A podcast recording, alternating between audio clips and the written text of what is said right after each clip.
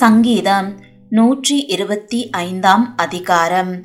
கத்தரை நம்புகிறவர்கள் என்றென்றைக்கும் அசையாமல் நிலைத்திருக்கும் சீயோன் பர்வதத்தைப் போல் இருப்பார்கள்.